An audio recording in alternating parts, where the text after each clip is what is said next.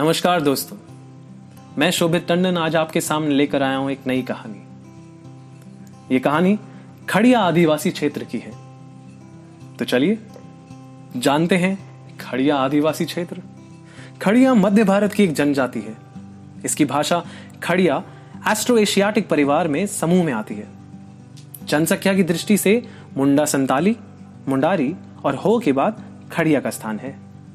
खड़िया आदिवासियों का निवास मध्य भारत के पठारी भाग में है, जहाँ ऊँची पहाड़ियाँ, घने जंगल और पहाड़ी नदियाँ तथा झरने हैं। इन पहाड़ों की तराइयों में, जंगलों के बीच समतल भागों और ढलानों में इनकी घनी आबादी है। खड़िया समुदाय मुख्यतः एक ग्रामीण खेतीहर समुदाय है। इसका एक हिस्सा आहार संग्रह अवस्था में है। शिकार, मधु, रेशम के कोए, रस्सी और फल तथा जंगली कंदों पर इनकी जीविका आधारित है। तो चलिए आज की कहानी शुरू करते हैं।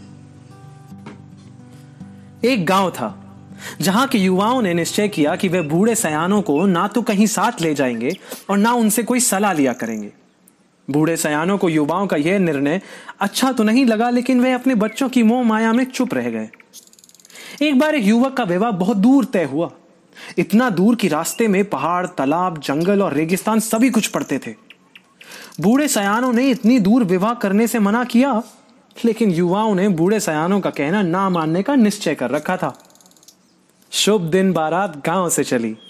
बारातियों में एक ऐसा लड़का भी था, जो अपने बूढ़े पिता से बहुत प्यार करता था, तथा चोरी छुपके उनसे सलाह भी ले लिया करता था। पिता ने उससे कहा कि वह उसे भी अपने साथ ले चले। लड़के ने पिता को एक टोकरे में छिपाया और सामानों के साथ एक बैलगाड़ी पर चढ़ा दिया। लंबे रास्ते में जब जंगल आया, तब तक सभी बहुत थक चुके थे। बैलों के थकने के कारण और सामानों के बोझ के कारण उनकी गति धीमी हो गई थी।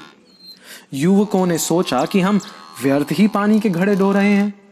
अभी तक के पूरे रास्ते में जगह जगह पर पानी मिलता रहा है। अतः घड़े खाली कर देना चाहिए। इससे बैलों का भार कम हो जाएगा और वह तेज़ी से चल सकेंगे। सभी युवकों ने अपनी अपनी बैलगाड़ी के पानी के घड़े खाली कर दिए। लेकिन छिपे हुए बूढ़े सयाने ने अपने बेटे को ऐसा करने से मना किया। बेटे ने पिता का कहना माना और पानी के घड़े को कपड़ों में छिपाकर रख लिया। जंगल समाप्त होने पर रेगिस्तान शुरू हो गया। धीरे धीरे सभी को प्यास लगने लगी। पानी वे पहले ही फेंक चुके थे। जब वे प्यास के कारण एक एक करके गिरने लगे तब बूढ़े सयाने ने अपने बेटे से कहा कि सबको एक एक घूंट पानी दे दो और उनसे वापस चलने को कहो। बेटे ने ऐसा ही किया। उस लड़के के पास पानी देखकर सभी युवकों ने उससे पूछने लगे कि, पानी आखिरकार तुम्हारे पास आया कैसे? तुमने अपना पानी फेंका क्यों नहीं? पहले तो लड़के ने छिपाना चाहा, लेकिन बहुत ज़ोर डालने पर उसने अपने पिता के बारे में बता दिया। इस पर युवकों ने सोचा कि यदि ये बूढ़ा सयाना हमारे साथ आज ना होता तो हम आज प्यास से मर गए होते। उन्हें बूढ़े सयाने के होने का महत्व समझ में आया और उन्होंने अपने गाँव लौटकर बूढ़े सयानों से क्षमा मांगी और भविष्य में उनकी अवहेलना ना करने की शपथ ली।